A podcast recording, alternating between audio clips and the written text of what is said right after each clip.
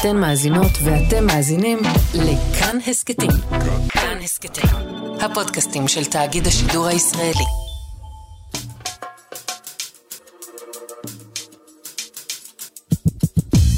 איך זה בערבית? החברה הערבית דרך השפה. עם ערן זינגר. דוקטור עזיז דראושה, מנהל המחלקה לרפואה דחופה בית החולים רמב"ם. שלום. אהלן וסהלן, אח ערן, יא הלא בי. דוקטור דראושה, כיפק, מה שלומך? אלחמדוללה, יום יום, אהלן. ימים לא פשוטים בלווסט הערבי, נכון, בחברה הערבית? האמת, לא פשוטים בלשון המעטה. مش هوين الوضع يعني بجد مش هوين بنصبر ما ده ايه بداوا تمتح هقبلوت انت يودع ده كילו لسيم אנשים بمعצר بيت كمعت سنه ماز بروتس الجائحه نכון المجفه ماز بروتس الجائحه المجفه كان ما ايه المجفه بالعربيه יש لها كام مילים نכון مجفه יש جائحه יש افه יש אבל جائحه زي بجدول زي מאוד מאוד מתאים שהמציאו את המילה התכוונו בדיוק לפנדמיה לאפידמיה כזו בסדר גודל אוניברסלי جائحه עכשיו מה שמעניין בחברה הערבית זה ש כשכל הסיפור הזה התחיל, אחוזי התחלואה שם היו נמוכים מאוד, והייתה איזה מין תחושה ששם אין מצב, לשם זה לא הגיע או לא יגיע, ואז פתאום, איך אומרים, פתאום חטפו סתירה רצינית, והבינו שזה לא ככה, ואז זה שוב ירד ושוב עלה. איך אתה מסתכל על מה שקורה בחברה הערבית? ערן, קודם כל, אתה ציינת את העקומה בדיוק רב, בדיקה, יעני. קודם כל, אם נדבר על לפני שנה, בחודשיים הראשונים ממש, רוב הנדבקים היו תוצרת חוץ, ייבוא, בין אם זה תיירים שחזרו מחול, ובין אם זה תושבי הארץ ששהו מעבר לים או מעבר לאוקיינוס, ובין אם זה גם כן תיירים מצפון אמריקה, ממערב אירופה, והאמת, בדרך כלל, אנחנו من بعدش كتير يعني. לא לא לא לא היינו במספרים אדירים בשמה. אפילו אני זוכר כשזה רק פרץ בחברה הערבית بالمجتمع العربي היו כאלה שלא האמינו לדיווחים ואמרו זה הכל מואמרה, נכון? מזימה, קונספירציה. כן, ובמקביל לאלו שחשבו שזה קונספירציה גם הפחד מהבלתי נודע, בלתי נראה שיחק תפקיד חשוב.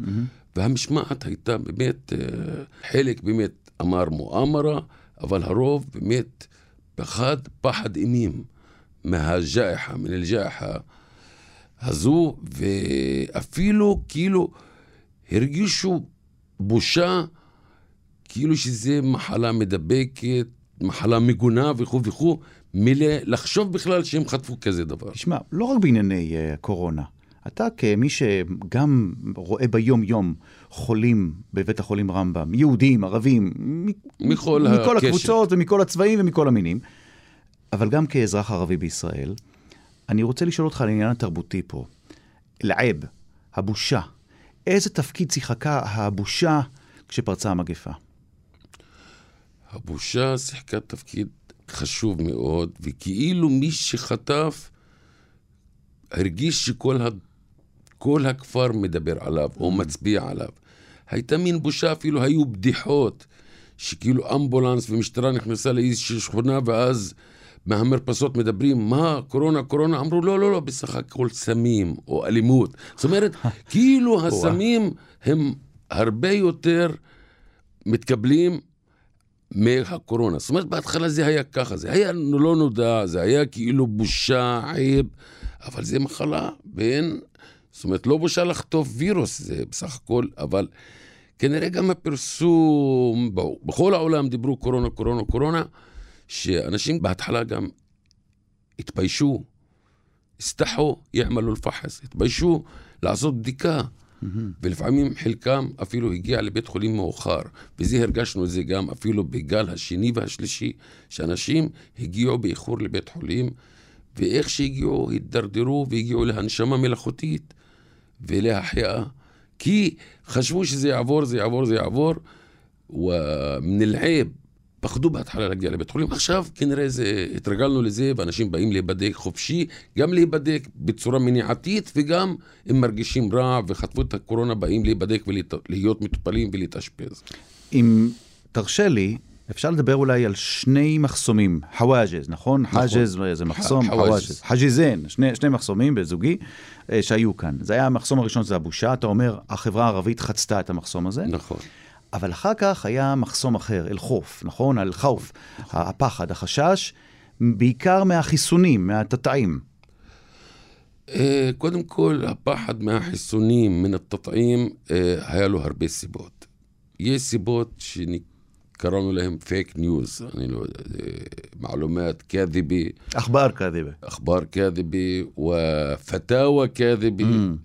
פתאום הייתה זמרת מפורסמת, שאני לא יודע כמה היא מבינה ברפואה, אבל הוציאה פתווה, פסק הלכה כאילו שיש קונספירציה, והדברים, התטעים, בדור, ואלה אחרי, בכזה מג'ל. אז היה פייק ניוז, היו אכבר כזבי, וכמובן פחדו באמת מהלא נודע, וזה לא רק הערבים פחדו. תגיד, בכל העולם פחדו מהחיסון הזה. איך מנפצים, איך מפריחים פייק ניוז, מואמרה, קונספירציה בחברה הערבית? מה עושים בשביל שאנשים יבינו שהמדע מדבר כאן, ואנשים, אתה נציג המדע, אתה ועשרות קולגות, אם לא יותר, בבית חולים רמב"ם, מהחברה הערבית. אתם לא רק נציגי החברה הערבית, אתם נציגי המדע. ובאים אליכם אנשים ומתווכחים איתך. אני רוצה שתספר לי על דוגמה שמישהו התווכח איתך לגבי החיסון פעם. מה אמרת לו ומה הוא אמר לך? ערן, אולי שסואל מומתז ובשוקרק עלי. קודם כל, אנחנו בעסק הזה, לצערי הרב, סנה קמלי, כבר שנה שלמה. אסור לבוא ולהסביר לאנשים מלמעלה למטה. צריך בגובה העיניים. הפחד הוא דבר טבעי. טבעי חף לאינסן. יחשוב על כל מיני דברים, על כל מיני תסריטים, אבל באמת צריך להסביר להם בסבלנות, בגובה העיניים, גם בשפה שלהם. אסור לבוא ולהרביץ להם תורה מלמעלה. בדרך כלל, עם יכולות השכנוע של ההסברה, של המסבירים, אנחנו מצליחים. אז אתה אומר, אני בעסק ההסברה הזה, אני כאילו דובר מוסמך של משרד הבריאות כבר שנה, והתראיינתי, לא יודע, עשרות, מאות פעמים, וכל פעם אני מנסה לדבר איתם, באמת לא בשפה רפואית, אבל גם מאידך לא להפחיד, וכאילו ליצור פאניקה. אתה צריך להסביר לאט לאט, בשפה מובנת, בשפה פשוטה, ולשדר כנות ואמינות. שום מסדר לחוף? מה מקור הפחד? מקור הפחד, קודם כל אמרתי, הפייק ניוז, מקור הפחד שיש אנשים מתפרנסים מזה להוציא פייק ניוז וכאילו דעיית. هذا أخذ تطعيم ومات، هذا أخذ تطعيم והסתבך ועבר החייאה ותנפוס אסטנאי. והכל לא נכון.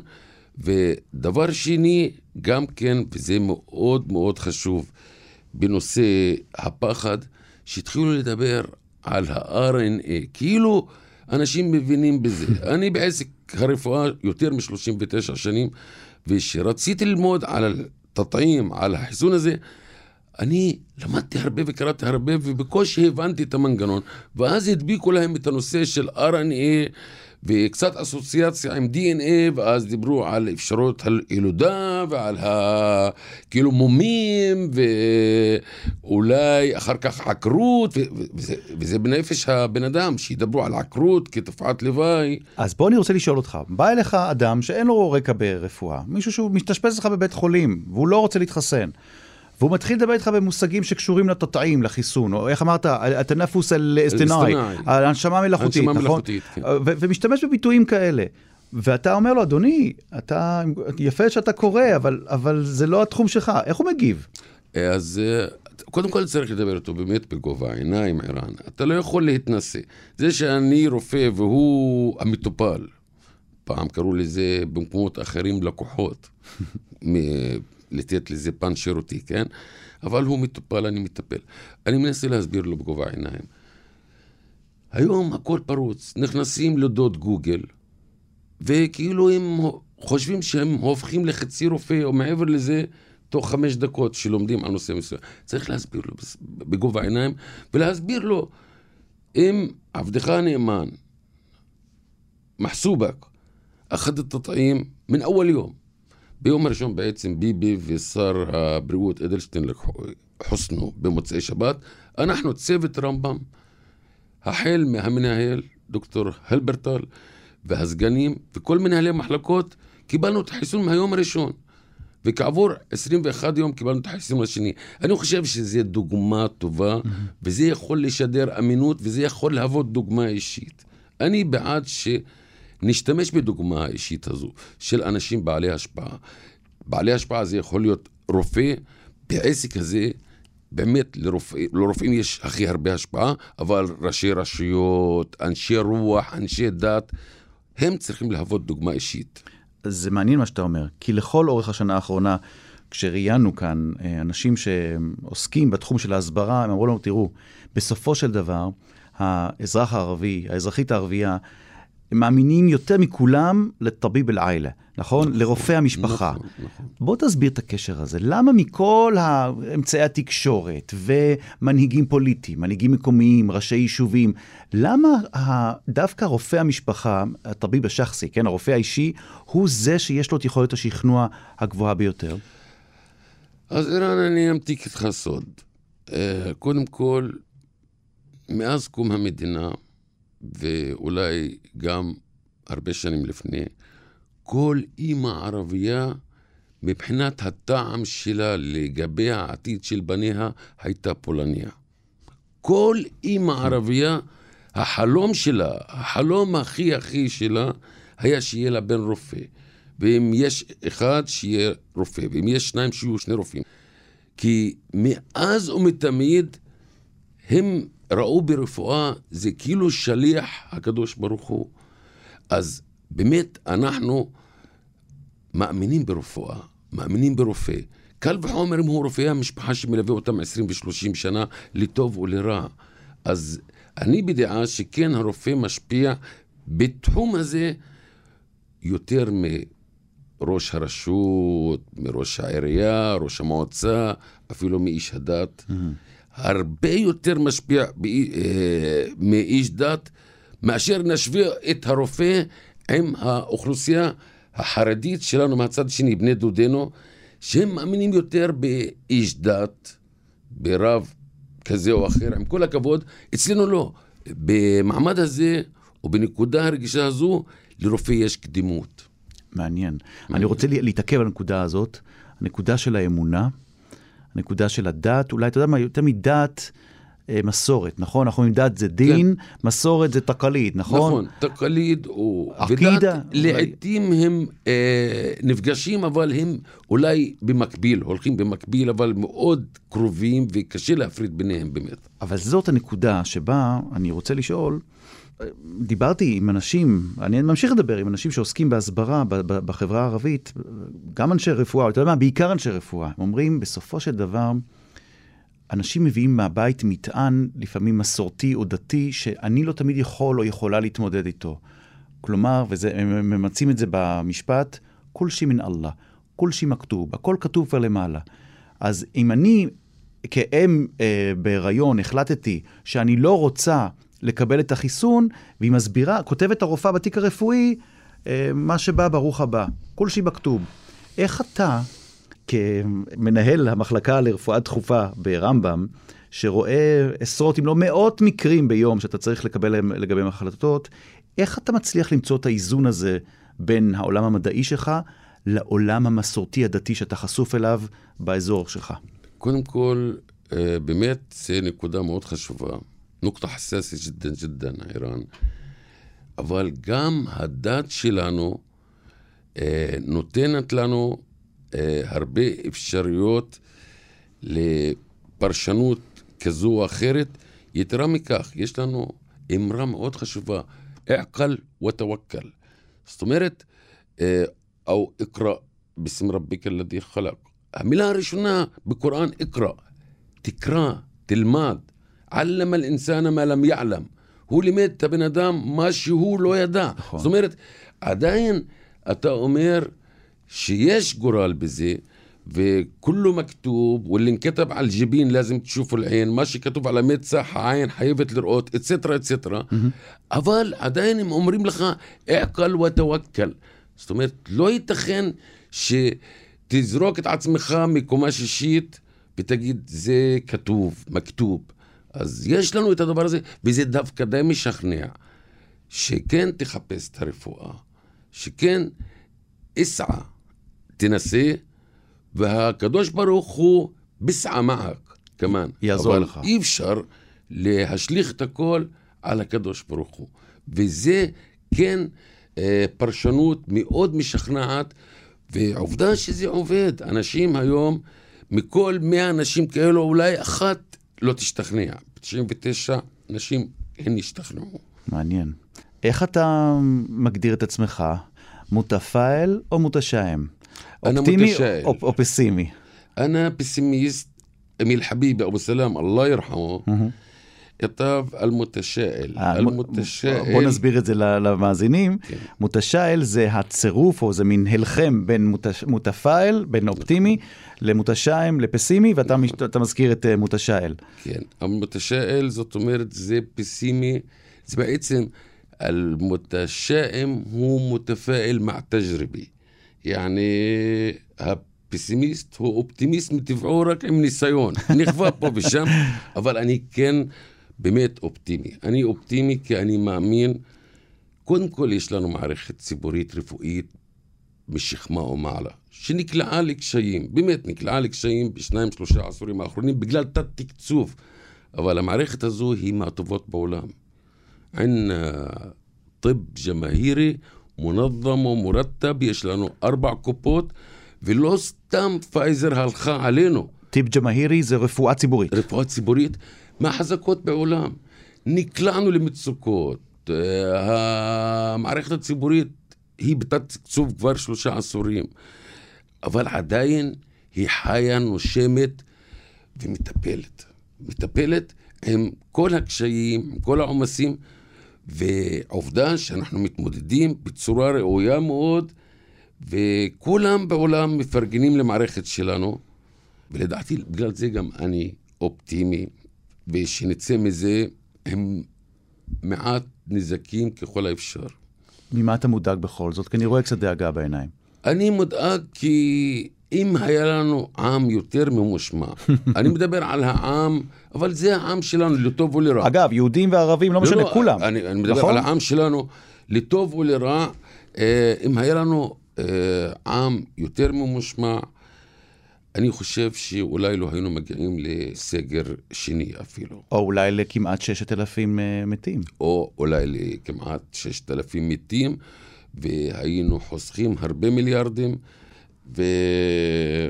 ובאמת היינו מקבלים ציון. עכשיו הציון הוא טוב, טוב מאוד, אבל היינו יכולים עם המערכת הציבורית שלנו, הרפואות הציבורית והקופות והקהילה, היינו גומרים עם פחות נזק וציון יותר גבוה. זה הכל בגלל, אתה אומר, דבט הנפס, נכון? דבט הנפס, המשמעת העצמית. לא, גם האכיפה. אני כועס על האכיפה. לא ייתכן שאחרי הסגר הראשון, איראן, אני אנסה להחזיר אותך 7 חודשים אחורה. אתה זוכר שהתחיל הסגר הראשון, היה לנו פסח, עברנו אותו בצורה ראויה, למעט כמה אנשים בעלי השפעה שעברו על החוק. היה לנו רמדאן, חודש שלם. הרבה אנשים מתו, לא היו לוויות, לא היו תפילות ימי שישי, אחר כך החג, חג אל-פיטר, עברנו אותו בשלום, אחר כך הייתה מין התרופפות, והתחילה עונת החתונות. איפה הייתה האכיפה? ואין הסולטה התנפידיה? איפה הרשות המבצעת? הרי צמחו כאילו החתונות היו כמו פטריות אחרי גשם. מאות ואלפי חתונות, ואז איבדנו שליטה והגענו לסגר השני. והיו גם כן, אני מדבר לא רק על המגזר שלנו, על האוכלוסייה שלנו, אני מדבר ברמה ארצית. אם הייתה יותר משמעת והייתה יותר אכיפה, והייתה הסברה אחידה, אבל לא יכול להיות 4 שיסבירו מהממשלה או מי מטעם הממשלה, 4 יגידו דברים סותרים. העם מתבלבל, והעם נכנס כזה לאופוריה אחרי הסגר הראשון, ואז הגענו לסגר השני במצב קשה מאוד, ולסגר השלישי בכלל, והמוטציות לעבודור מאוד חשוב. המוטציות שיחקו תפקיד, המוטציה הבריטית, אף אחד לא ציפה לתסריט הזה, לאפשרות של מוטציות. בעיקר הבריטית, אבל יש את הדרום האפריקאית, ויש עוד, מדברים על עוד כמה. דוקטור עזיז דראוש, מה מאחלים בערבית בתקופה כזאת, בימים כאלה? בייחוד שבן אדם כמוך, שרואה מקרוב, ביום יום, את הקורונה, איך אומרים, על מפתן הדלת של המוסד שאתה עובד בו. מה מאחלים? אני, קודם כל, אני אומר שדו בטזול. שדי, מצב קשה, בטזול, תעבור. שדו בטזול. يعني מקווים לטוב, נעבור גם את זה. הרי עברנו גם דברים אחרים, עברנו מגיפות אחרות, עברנו דברים קשים אחרים, אז נעבור גם את המגיפה הזו, אבל עדיין, בכדי לעבור אותה, באמת צריך שיתוף פעולה מכולם. מהאזרח הפשוט ביותר עד לאישיות מספר אחד ברמת המדינה. אז אני אחתום את השיחה המעניינת הזאת, מאוד מעניינת הזאת, במילים, קודם כל, בשתי המילים החשובות, שוקרן ג'זילן, תודה רבה שבאת אלינו. אהלן וסהלן פיק. ובייחוד לך ולצוותים הרפואיים המבורכים שאתה עובד איתם, שאתה חלק מהם, נאחל בנג'ח ותופיק, נכון? בהצלחה. כי זה מה שכולנו צריכים עכשיו, הרבה הצלחה. שוקרן ג'זילן. דוקטור עזיז דראוש, מנהל המחלקה לרפואה דחופה בית החולים רמב"ם, תודה רבה שבאת אלינו. شكرا لك أخ عيران وإن شاء الله بالتوفيق للجميع إن شاء الله. تدرب لكم إن شاء الله.